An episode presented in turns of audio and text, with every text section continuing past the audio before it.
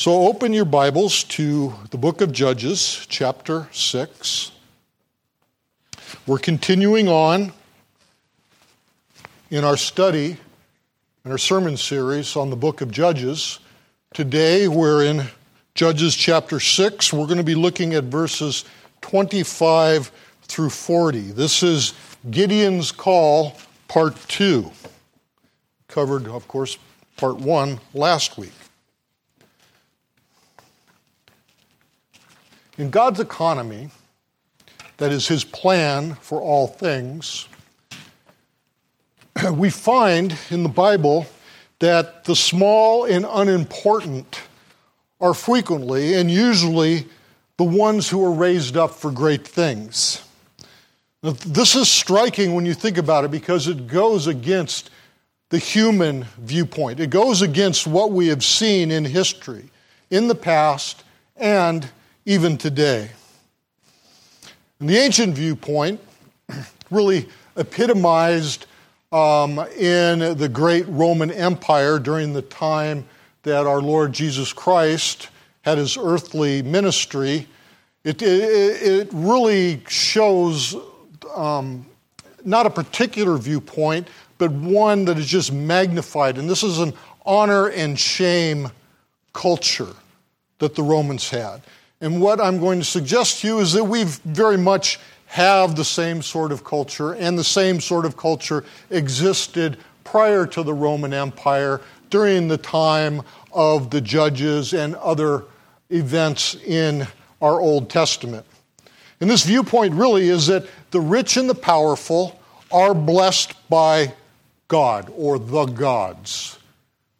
That people become rich and they become powerful because they are favored by deity. And conversely, the poor and the weak or not powerful are not blessed, and perhaps in some cultures are even considered cursed because of what they lack in materialism and in the material world. And as I said, our modern American viewpoint is really not much different when you think about it. Um, in all honesty, there are people in our nation who are born into elite circles, what are called elite circles. And you hear this talked about more and more.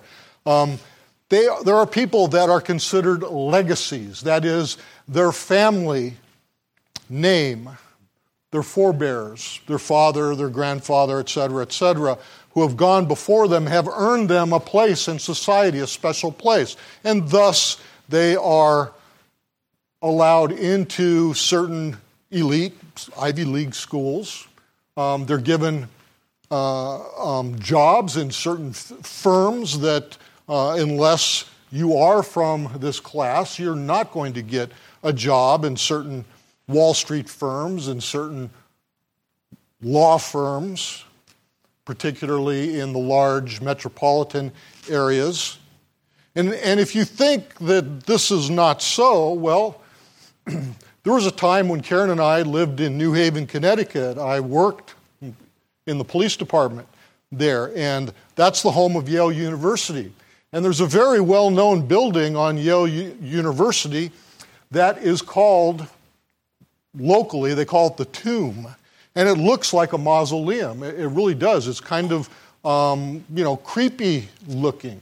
And this is the home or clubhouse of a special society. I won't say a secret society because everybody knows about it.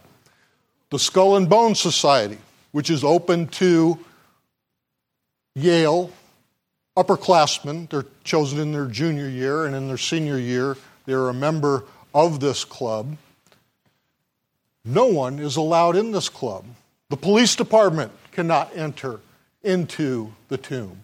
The fire department cannot enter into the tomb. You know, the fire department has to do inspections. That's part of their job to make sure places are in uh, accordance with fire codes, fire regulations, safety regulations.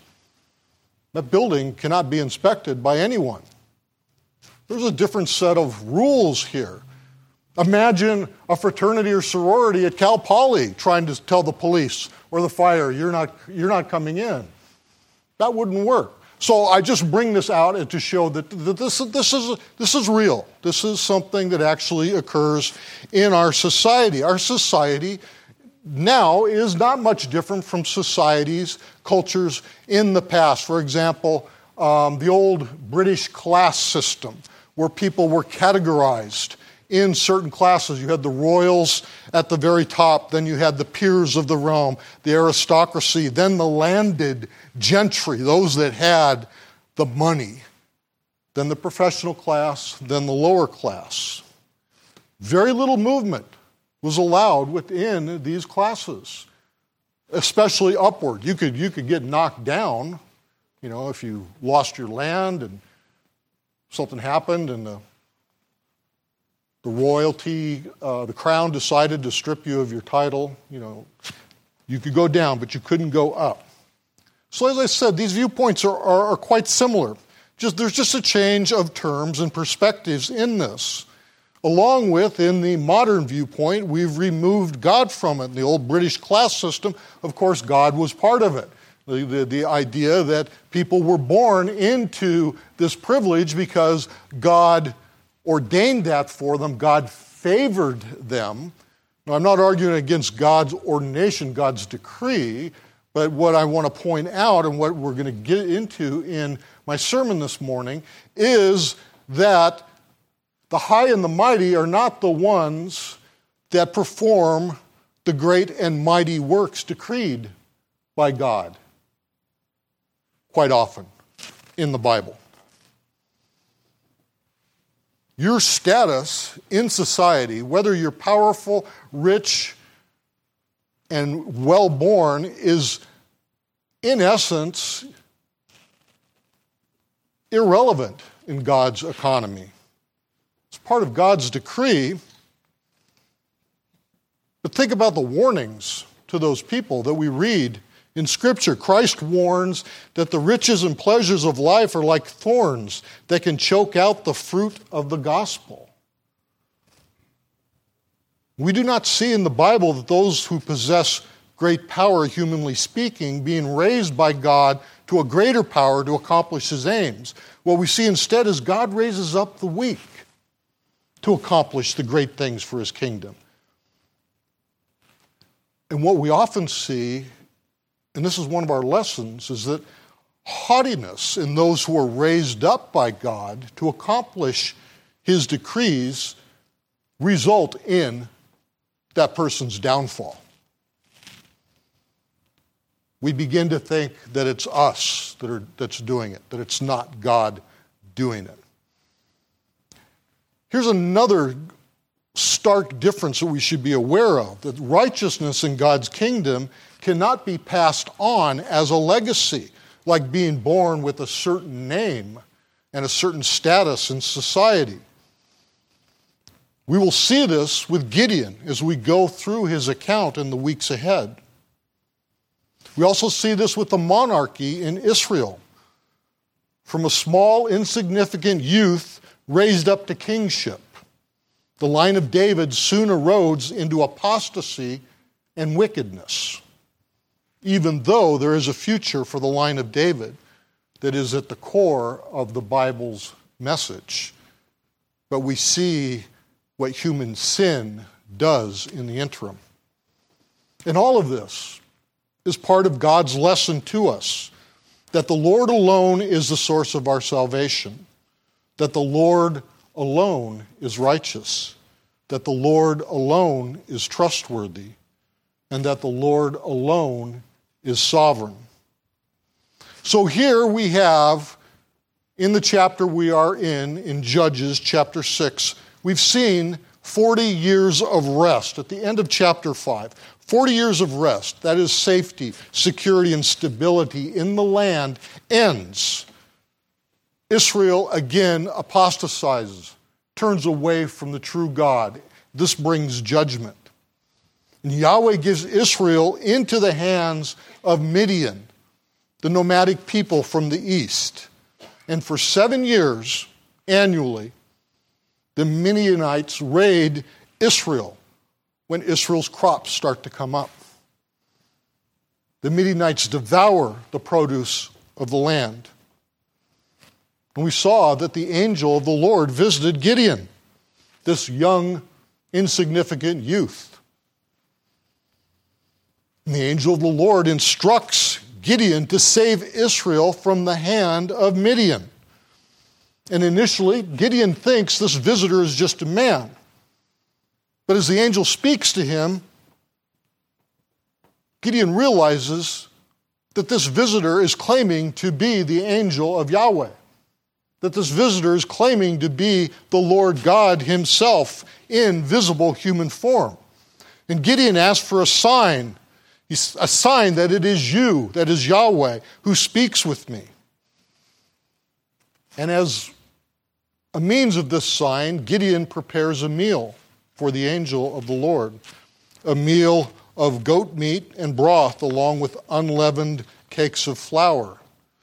And the angel, when he brings the meal, the angel instructs Gideon put the meat, put the cakes on that rock, and pour the broth all over it. Drench that food with this broth. And then the angel of the Lord takes his staff that's in his hand and he touches the tip to the meal and it ignites. It goes up in flame, and the angel of the Lord disappears from Gideon's sight. Gideon reacts with fear when he realizes he's seen the angel of the Lord face to face. But then Yahweh speaks to Gideon and tells him, Do not fear, you shall not die. And Gideon then builds an altar where this happened, an altar to Yahweh at the terebinth of Ophrah. And he calls it Yahweh Shalom, or the Lord is peace. So, this is what happens next. Now we're, we're getting into our new teaching. Judges chapter 6. I'm going to read verses 25 through 27. That night the Lord said to him, Take your father's bull and the second bull, seven years old, and pull down the altar of Baal that your father has, and cut down the Asherah that is beside it, and built an altar to the Lord your God on top of the stronghold here, with stones laid in due order. Then take the second bull and offer it as a burnt offering with the wood of the Asherah that you shall cut down. So Gideon took ten, of his, ten men of his servants and did as the Lord had told him. But because he was too afraid of his family and the men of the town to do it by day, he did it by night. So now there's a problem. There are two altars in Ophrah when, when he's given this when Gideon's given this instruction. He's built an, offer to, uh, an altar to Yahweh, but still standing is an altar to Baal and an Asherah pole. Thus, this instruction. And this altar to Baal has as its patron, the one supporting this cultic worship center, is Joash, Gideon's father. Gideon is to destroy the cultic worship center that his father had built. Now, think about this Baal is apparently a tolerant deity. He's not troubled by cultic objects of the other gods. He doesn't, he doesn't mind that there's an Asherah pole next to his, his, his, uh, his altar. Um, the, the Baals, these gods with a lower G, they're part of a pantheon of gods. They are, they are, they are created beings in the spiritual realm. They are not the creator God. They're used to being in a crowd. They're okay with other deities. That's what they're used to. Yahweh, however, the Lord God, the one true God, we are told in the Decalogue, the Ten Commandments, Exodus 25, we are told that Yahweh is a jealous God. Also in Exodus in, in chapter 34, the commandments given you shall worship no other God, for the Lord, whose name is jealous, is a jealous God. Whose name is jealous. Is a, this, is, this is an emphasis, a very stark and clear emphasis on, on this characteristic of God, jealous kana, an adjective used exclusively of God in the Bible. And it means that he does not bear any rival. He will not tolerate any other rival. The God of the Bible is described as a consuming fire, a jealous God. Also, a holy God, a jealous God. And the Lord, according to prophet Nahum, is a jealous and avenging God. So these two altars cannot coexist. Cannot coexist, no matter what anyone's bumper sticker says. Gideon's father, Joash, had fallen into this trap of syncretism, that is, adding the worship of foreign deities alongside the worship of the true God, the God of Israel. And this, this really is the natural pattern and practice of fallen man. Historically, throughout the ages, man collects gods to worship, like some people collect art or postage stamps. It results in religions like Hinduism that have literally thousands and thousands of gods. And the Bible clearly states that there are other Elohim, the Hebrew word for God or gods. It's a plural. These are beings that exist primarily in the spiritual realm. The Bible very clearly says these are real. And so Elohim is often translated, like I said, gods, little g with an S, plural. But there is only one true God. This is what we must understand. And our English translations can lead to a little bit of stumbling here. So I want to make sure that we're clear on this. There's only one true God. There is only one creator, the triune God of the Bible, by whom and through whom all things have been created. The Lord God, whom alone is to be worshiped. None of these other Elohim are to be worshiped or treated like the one true God. So, what we see going on here in Gideon's hometown in Ophrah is symptomatic of Israel's situation in general. We're looking at kind of a microcosm, but we can, we can uh, go up in elevation and see a bigger view. It's the same thing. It's not just a problem here where Gideon is treading the grain in the winepress. No, there's a problem. But the problem, the real problem, is not the relationship between Israel and Midian that, has the people concerned. They're being raided. They're actually they're, they're, they're, they are being starved. They don't have their food. Their economy is being plundered. No, the problem is the relationship between Israel and Yahweh, the one true God. This has been compromised. This relationship has been compromised by the worship of other gods. At heart, Israel's problem is a spiritual one.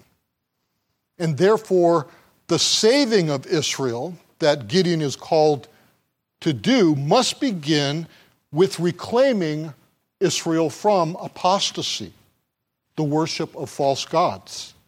And there can be no shalom, peace, wholeness, covenant blessing for Israel as long as she remains divided in her religious loyalties. So Gideon is not allowed to enjoy for very long the shalom of a private and personal religious experience when he built his altar to Yahweh. That's not sufficient because the altar to Baal is still there.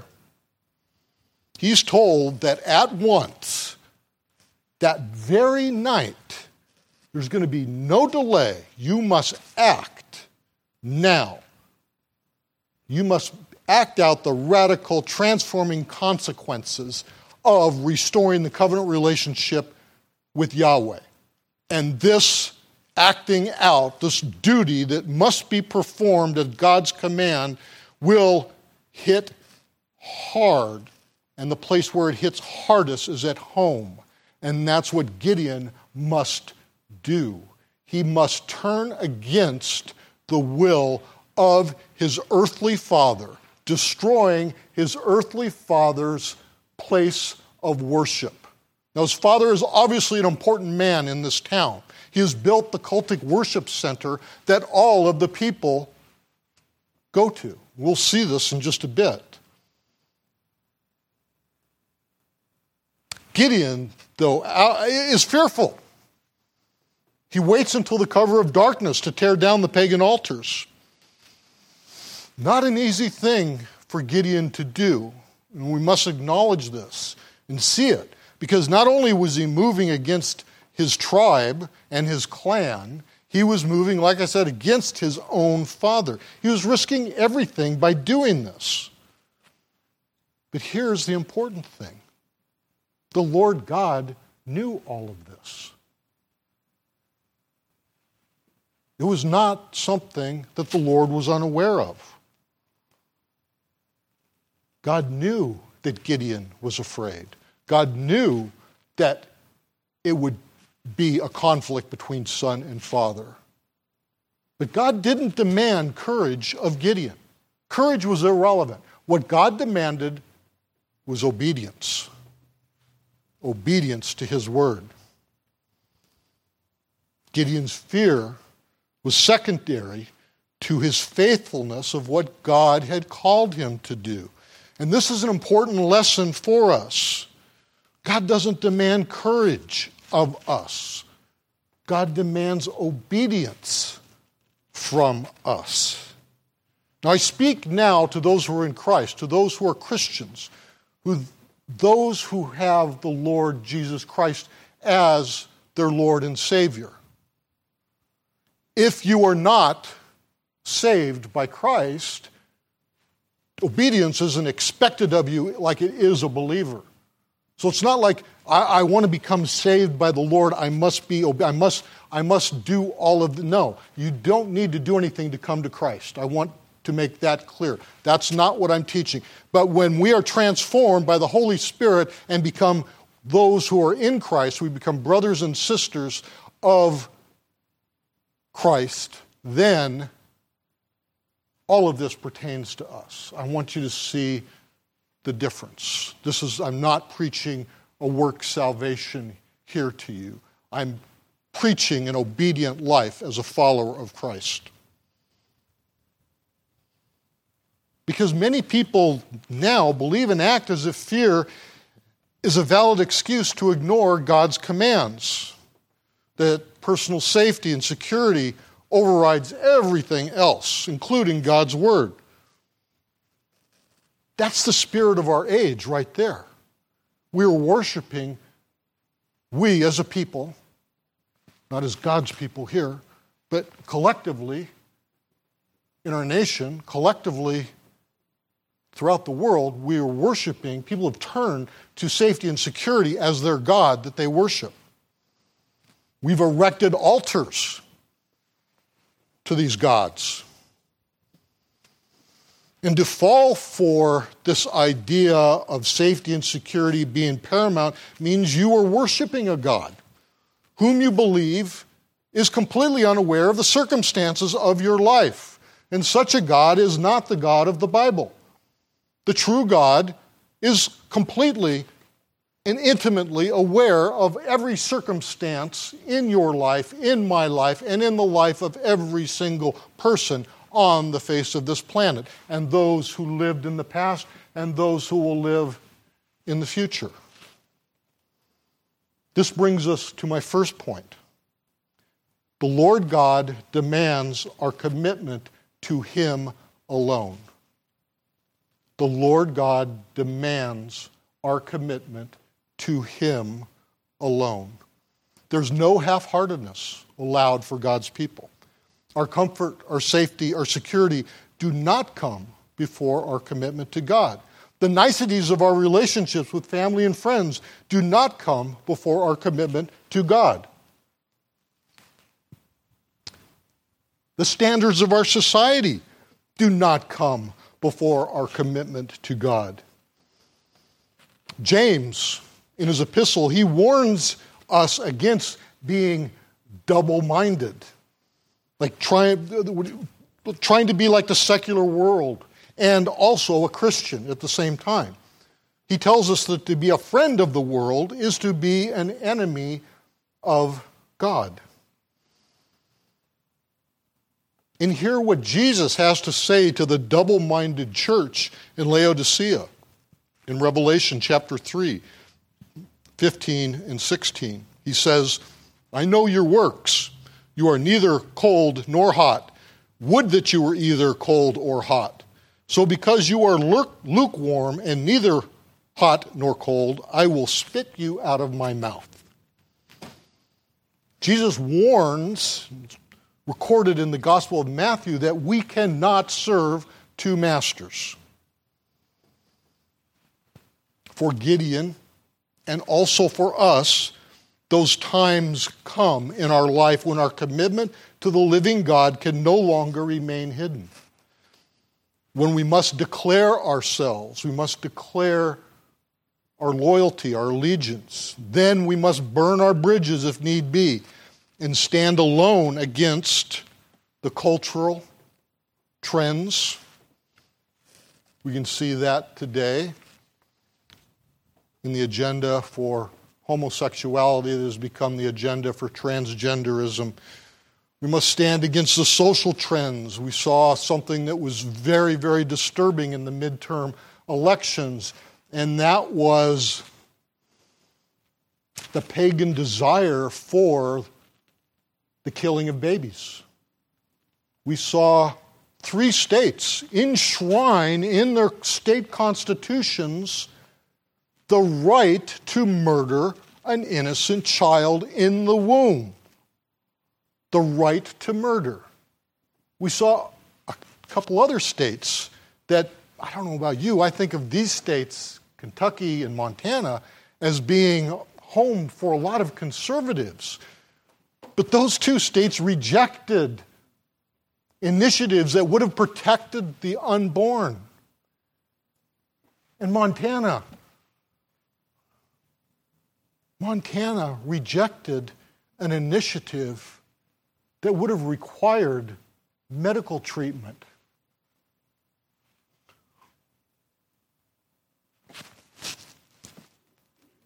for babies that survived abortion. The people of that state rejected a law that would have required doctors to render aid to a child that had escaped the murderous act of abortion.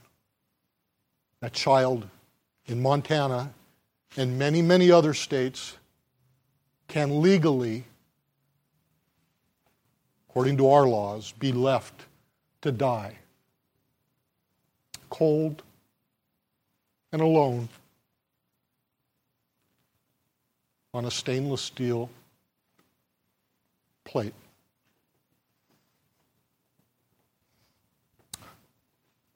God save us. God forgive us that these things are happening in our nation. We must stand maybe even against the religious expectations of our community. What do I mean by that? We've seen the expansion of critical race theory into Christian thought and teaching. This is Marxism. This is atheistic principles of control. I'm certainly not a prophet.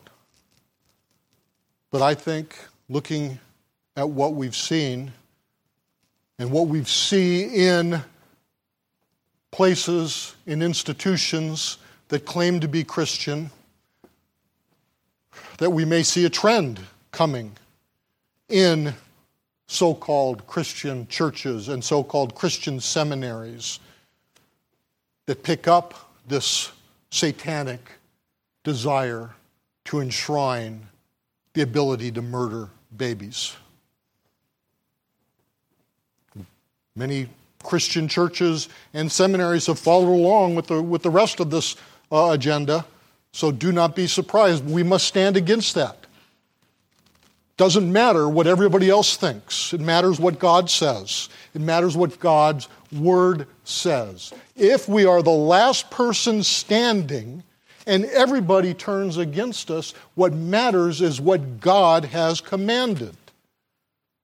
even if everyone else is in rebellion or disobedient.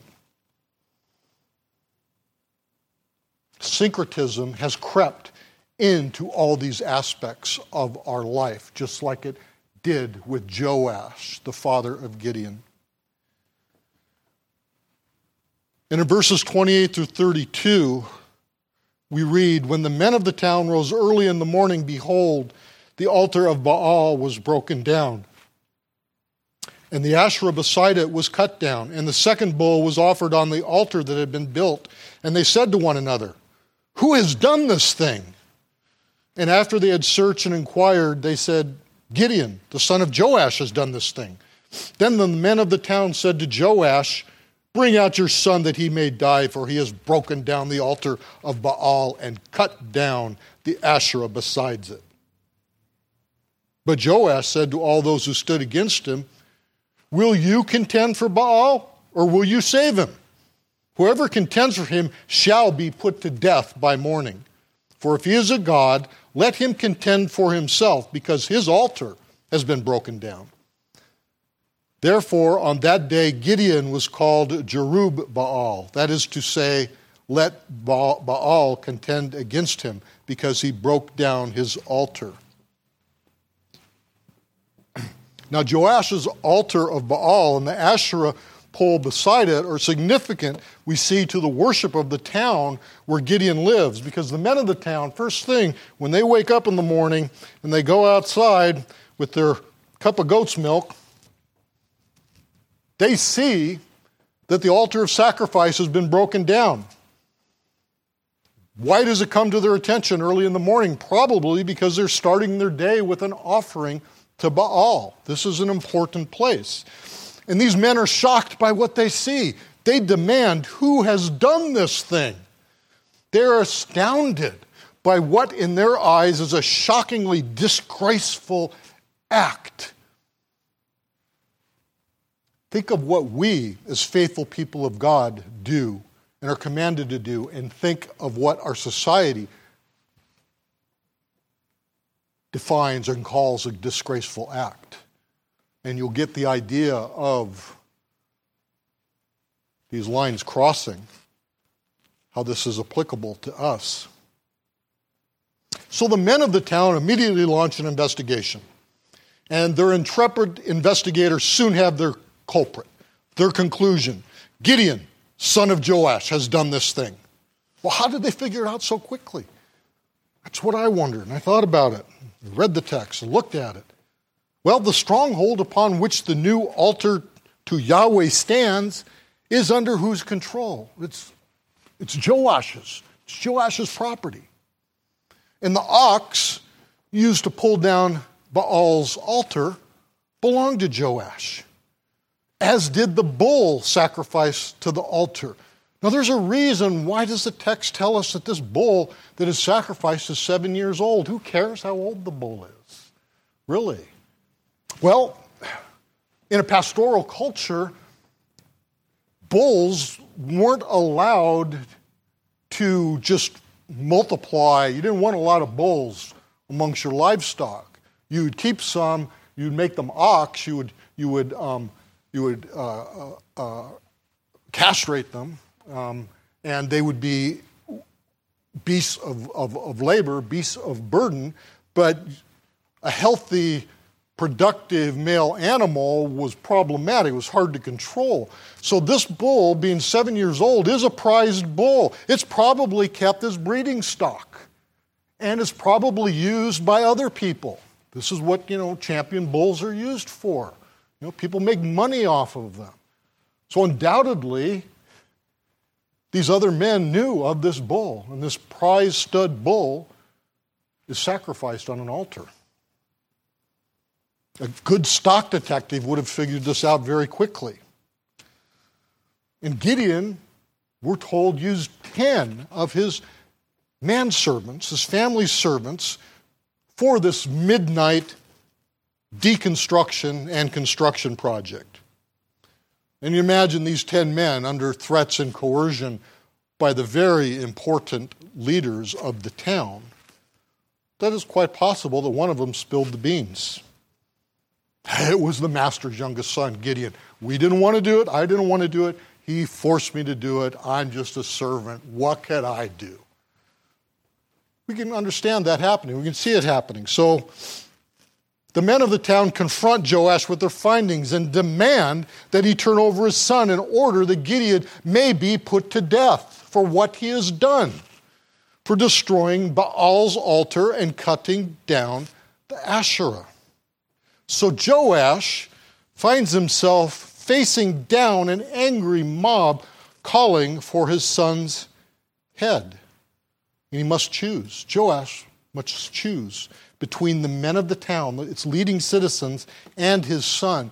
But yet, at a more fundamental level, he has to choose between Baal and Yahweh, between the false God and the one true God. He must choose between syncretism and covenant obedience. He must choose between polytheism and monotheism.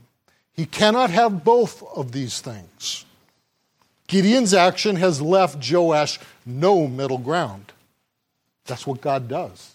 He makes it. So we have to declare our allegiance to him or to the others. And the others are demonic, they're satanic, they are anti God forces.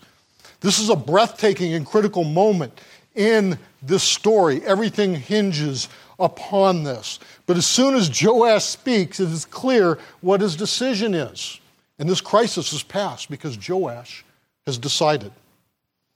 Joash, the former patron of a heretical pagan cult, morphs before our eyes into a proto Elijah, a forerunner of this mighty prophet. He challenges his fellow citizens that if they avenge Baal themselves by killing Gideon, that either they will be executed before morning as murderers. Joash is saying, I will do this. You kill my son, and I will have you, or I will kill you as a murderer. Or they must risk having Baal exposed as powerless by doing nothing. And as Joash says, if Baal is God, let him defend himself. He is God. It was his altar pulled down. Let him handle it.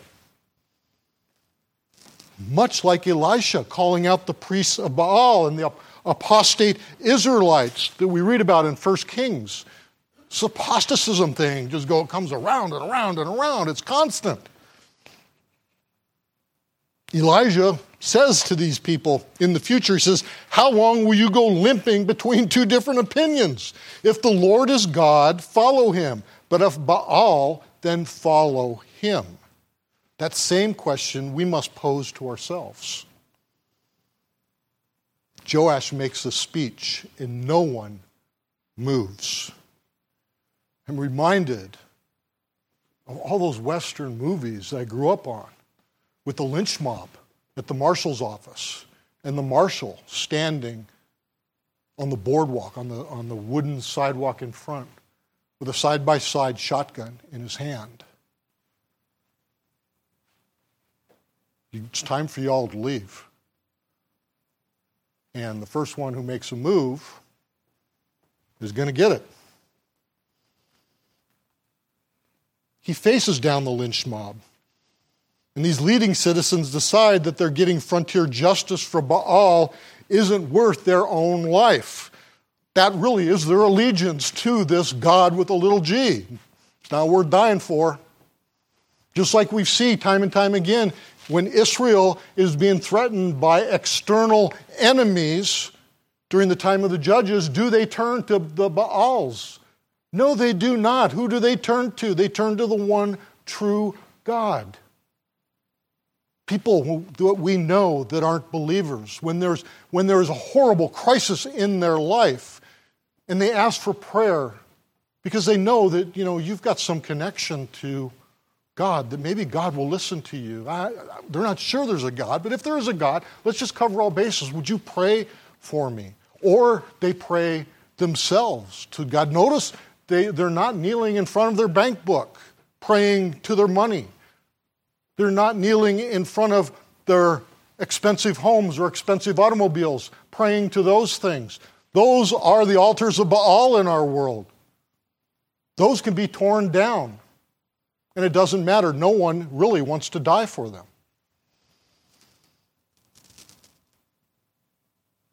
To emphasize and memorialize Joash's verdict in this matter, he renames his son. He renames him Jerub Baal, which means let Baal deal with him. So Gideon, son of Joash, is reborn. In this, this phrase, let Baal deal with him, there's some, there's some uh, translation difficulties that some commentators have with it, but I think it's very clear based on the context of the story what Joash is saying. Yeah, my boy did it and let Baal handle it. You guys just forget about it. If Baal's God, he'll deal with it. So now Joash is seen basically as a revolutionary hero and living testament to Baal's impotence and to the power, the true power of Yahweh, the one true God, which will be demonstrated as we go on in the story by Gideon, Jerub Baal's deliverance of Israel from the eastern invaders. This brings us to my second point. In a pagan culture, worship of the triune God, the one true God, is a revolutionary act. In a pagan culture, the worship of the one true God of the Bible is a revolutionary act. In a syncretic culture, to follow and worship God who demands that no other gods are to be worshiped, that is a declaration and demand of exclusivity, which God is very clear of. Eventually, that will no longer be tolerated in a syncretic culture. Such was the case with the early church in the Roman Empire. Rome was fine with Christ being worshiped. Rome wasn't bothered by that. They thought one, one more God, the merrier. They could, we can add this guy to our pantheon. You want to worship him? That's fine. But when it began to disturb the peace of the empire, that was a problem. The Roman historian Suetonius writes about this in 49 AD. The Emperor Claudius issued an edict banning Jews from the imperial city of Rome. Why? Because they were rioting creating disturbances, not necessarily doing the, you know things that have happened in this country, like they're burning down the town. Maybe they were, but anyway, the dis- creating disturbances over Christus, Christ. Those who say Jesus Christ wasn't a real figure, he's in the Roman Senate's records. He was real and there was a conflict between the Jews and the Jews who had become followers of him. And Claudius said, I'm not dealing with this, move them out. They can't come into the, the, the, um, the imperial city.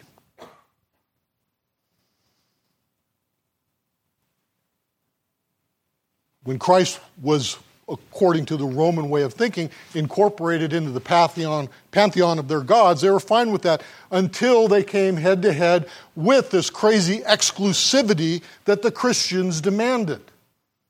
The Christians weren't okay with worshiping other gods. When they were told to offer a pinch of incense to the emperor, the Christians, many of them, not all of them, unfortunately, many of them said, no, we can't do that.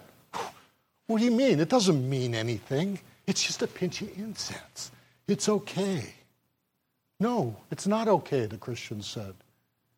We do not worship any other God at all. Such is the case now in totalitarian nations where the state is God. Not much different from Roman emperor worship. Christ's death his resurrection and ascension to the right hand of the Father demonstrates the impotence and defeat of these principality and powers, which are the spiritual powers of evil behind every false god and idol. These powers are determined to hold mankind in thrall and to worship our Lord in spirit and truth, which when, when he spoke, to the Samaritan woman at the well in John chapter 4. He said, The time's coming, and now it's here, where you, you will worship in spirit and in truth. To do that is to reject and repudiate the Baals and the Asherots that surround us today. There have been times in the past, and there will be times in the future, when civil government becomes evil and joins with a false religion and attacks the body of Christ like a ravaging beast. This is what the Roman Empire did. Christ has warned us of this, and he's told his church to prepare. And when we gather together to worship and to hear God's word preached, the truth is proclaimed. And by doing this, beloved, realize that you are pulling down the altar to Baal through this act. You're cutting down the Asherah pole.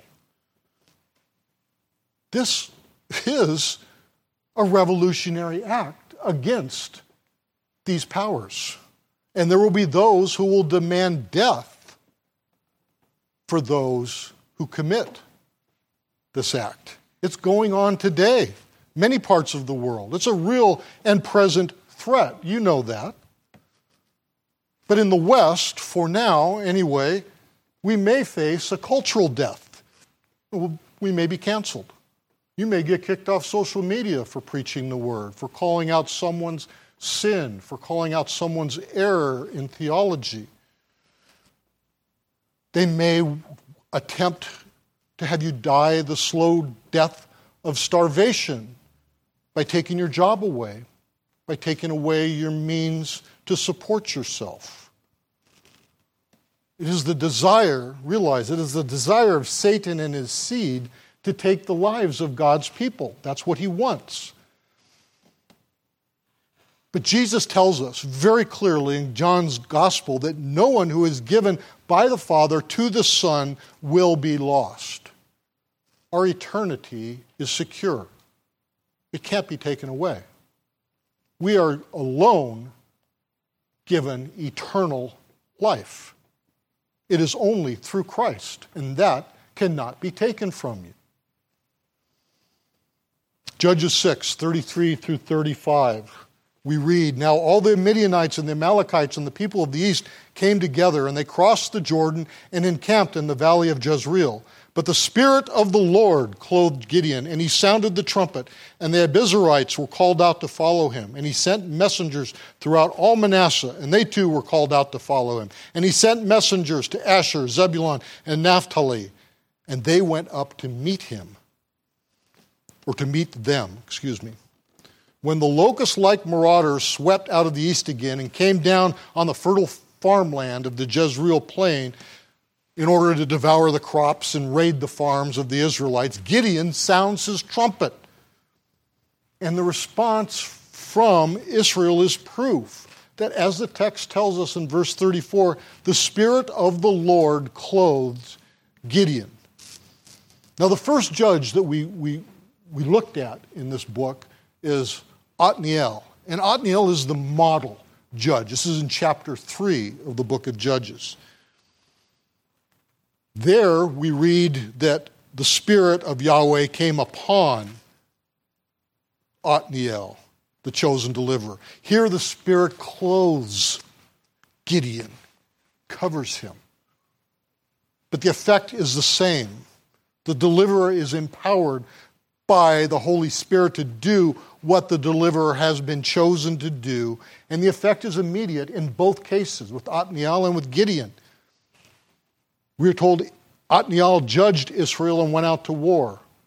And Gideon blows the trumpet to summon his compatriots to war. And if Othniel's task of judging Israel before the battle was to call the Israelites back to covenant faithfulness, then Gideon has already done this. He's pulled down the altar to Baal and Ophrah and erected an altar to Yahweh there. So the men of his clan, the Abiezrites, then his own tribe of Manasseh, followed by other tribes that were adjacent, surrounding the Jezreel valley, answered the call of Gideon's trumpet. Besides the power of the Holy Spirit, though, we see human weakness in the story. We see this in verses 36 through 40. Please follow along with me as I read. Then Gideon said to God, If you will save Israel by my hand, as you have said, behold, I am laying a fleece of wool on the threshing floor. If there is dew on the fleece alone, and is, and is dry on the ground, then I shall know that you will save Israel by my hand, as you have said. And it was so. When he arose early next morning and squeezed the fleece, he wrung enough dew from the fleece to fill a bowl of water to fill a bowl with water. Then Gideon said to God, Let not your anger burn against me. Let me speak just once more. Please let me test just once more with the fleece. Please, let it be dry on the fleece only, and all the ground around it let there be dew. And God did so that night, and it was dry on the fleece only. And on, and on all the ground there was dew. Now, the story of the sign of the fleece is uh, very well known as a biblical story. It's often taken as a model for seeking and obtaining divine guidance. However, it is anything but that. Remember, we're in the time of judges. During the time of the judges, very few things were as they should be. The story of the fleece really is about doubt. It's about impertinence in the face of clear and divine guidance. It's about placing demands upon God to make up for our self declared and self imposed inadequacies. Gideon, if you remember the beginning of the story, had a great deal of initial uncertainty that was evident in his meeting with the angel of the Lord. And this uncertainty returns now as evidence by his words in the last parts of verses 36 and 37, where Gideon says to the Lord, As you have said, as you have said, in regards to God's stated purpose to save Israel by Gideon's hand. Gideon wants to be assured of God's promise to save Israel through him. Gideon wants to be made more sure of God's sure word. Gideon tells God to give him a sign of reassurance. Notice, there's not a request here, there's a demand. He's telling God to do this. This reassurance that Gideon is to really and truly do what God has already told him to do. Not once, but twice already and that is to save Israel. The lingering doubt that Gideon has returns, even after he has successfully called out all of the tribes of Israel surrounding the Jezreel Valley. Success in being able to do this, this is a sign of anointing of Yahweh upon a deliverer. And Gideon has done this, but yet he doubts. Who is he doubting? Obviously, himself. But is there not also doubt that God means what he says here? So, in this well known story, there's a very important change that takes place that we might miss. In the story of the sign of the fleece, the narrator who's telling us the story drops the covenant name of Yahweh, the Lord.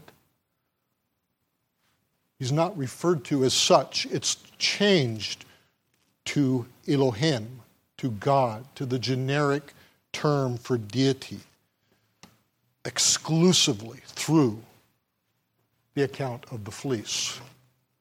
This is indicative of the strain in the relationship, the covenant relationship, from Gideon's point of view, from the human side of view, from the Israelite side of view. What we've seen in the call of Gideon up to this point is the Lord Yahweh approaching Gideon, one of his covenant people. Obviously, by this very act, Yahweh has not abandoned his covenant people. He has sought out this one young man, not abandoning the covenant relationship, On the contrary, Yahweh is maintaining the covenant relationship. However, when Gideon approaches Yahweh with a demand for a sign, we no longer see God's covenant name being used. Like I said, we see the generic term for God, Elohim. The, the assurance of the covenant relationship is gone in Gideon's mind. So Gideon knows intellectually that God is capable of driving out the Midianites and their allies. He references the Lord's mighty works, delivering Egypt out of bondage. Gideon has seen the angel of the Lord face to face. He watched the angel burn up the meal on the rock. And the Lord, Yahweh, protected Gideon when he pulled down the pagan altars. And the Spirit of the Lord clothed Gideon. We've seen this in the response to his trumpet call. So now Gideon lays out a piece of sheep's fleece on the ground of the threshing floor. And if it's wet from dew in the morning and the ground around it is dry, then God, Gideon says he'll know that God's word is true. And the next morning, that's exactly what happened. But that's not miraculous, it's a common phenomenon. In fact, uh, fishermen on desert islands were known to use this technique to obtain their water. A place where it was completely dry with no water, they would put out a wool's fleet, fleece. And in the morning, it would have gathered moisture from the atmosphere. That's the, that's the, the, the way wool is. And they would wring out their water. They'd have drinking water for the day. So, this is a lesser sign that Gideon asked for. He decides to ask for a greater sign. He says to God, Please don't be angry with me, but I want to give you one more test. Now, as God's people, we're clearly commanded that we are not to test God. In Deuteronomy, you shall not put the Lord your God to the test. In Acts 15, at the council in Jerusalem, Peter stands up and speaks to the apostles and elders of the church regarding the sect of Judaizers who are demanding that Gentile men be circumcised before they be allowed into the new church of Christ. And Peter says to the council, Now therefore, why are you putting God to the test by placing a yoke on the neck of the disciples that neither our fathers nor we have been able to bear? So Gideon tells God to reverse the process make the ground wet, and the wool dry. This should not happen, but it does. And this is a true miracle. This brings us to my last point. Point number three God's grace is greater than our weaknesses. God's grace is greater than our weaknesses. Imagine a very close relationship that you have with another person, as close as could possibly be. Let's say a spouse. Your spouse has been faithful and true throughout your relationship, and your spouse wants you to do something which you think you're not equipped to do. But your spouse promises to be with you and help you. So you begin. And your preparatory efforts are all successful. Then, on the eve of the big event, you demand that your spouse give you a sign, a sign that your spouse really, truly loves you and is committed to your relationship. How do you think your spouse would react to that? Exasperation? Frustration? Maybe a little bit of anger? Yeah, probably. Probably something like that.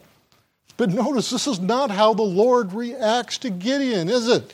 The Lord does not chastise or reprove Gideon for his need of assurance. The Lord simply provides what Gideon needs without even making a snide comment.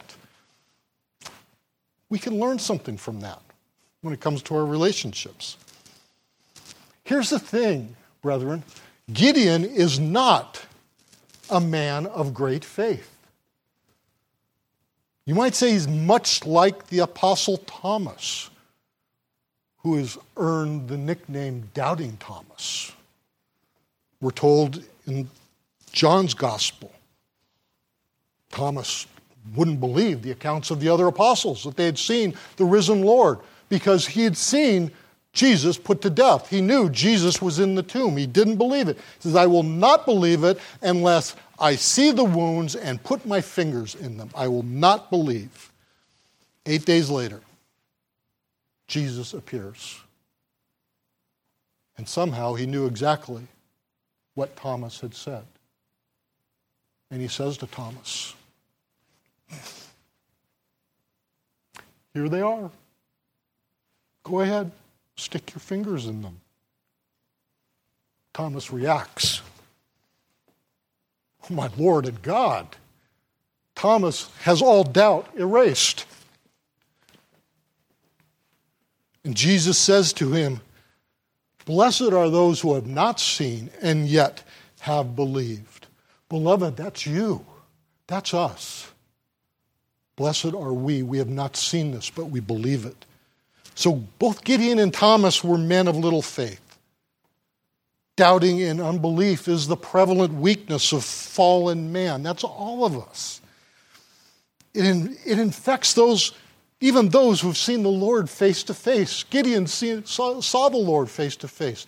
Thomas saw the Lord face to face, lived with him for three years, and yet these men doubted. And when these men were struck with this doubt, the Lord did not respond with anger. No.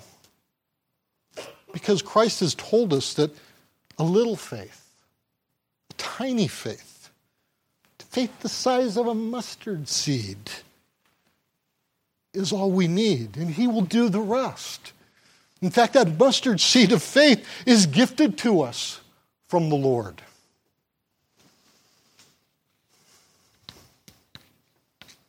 When a child's on a walk with mom or dad, and you're walking, and there's a big dog up ahead, and the child is afraid of that big dog, what does the parent do? Does the parent get angry, scold, and punish the child? No. The loving parent takes the child by the hand, reassures, and protects the child. Gideon was afraid of a big dog, Midian. Thomas was afraid of a big dog, persecution and death. We are all sure to face big dogs in this life, and they'll be barking, snarling, and snapping big dogs. And these big dogs want and expect you to react with fear. And what does an aggressive dog do when you react with fear? It becomes more aggressive, it becomes emboldened and empowered and more threatening. But greater is he who is in us than it is, that is in, than it is in the big dogs of this world. The Lord never loses sight of us. And we will see the Lord accomplish many mighty things through his servants, those that are small in the eyes of the world. Of that you may be assured and have no doubt. Please join me in a closing prayer.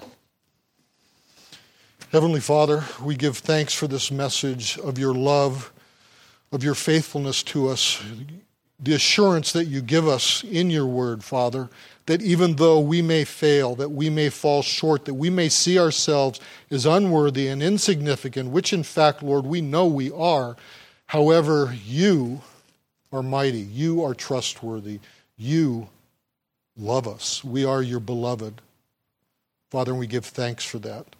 We give thanks for these examples of these mighty people of faith who are insignificant, small people that we read about in the Bible, that we hear about in our church tradition, Father, that we're faithful to you. May we always be faithful to you, Lord. May the Holy Spirit fill us with faith, Lord, and be with us at the time of testing, Father. We know that you will do that. And we will not be fearful because we cannot imagine standing in those at that time. We know that at that time you will be with us. Father, bless this day as we go through it. May we remain focused on you. Bless my beloved brothers and sisters as they face the week ahead, Father. Keep them safe, empower them to be mighty witnesses to your word. And again, we pray for Pastor Steve and Becky and on their vacation and that they may return safely to us. We pray this in Jesus' name. Amen.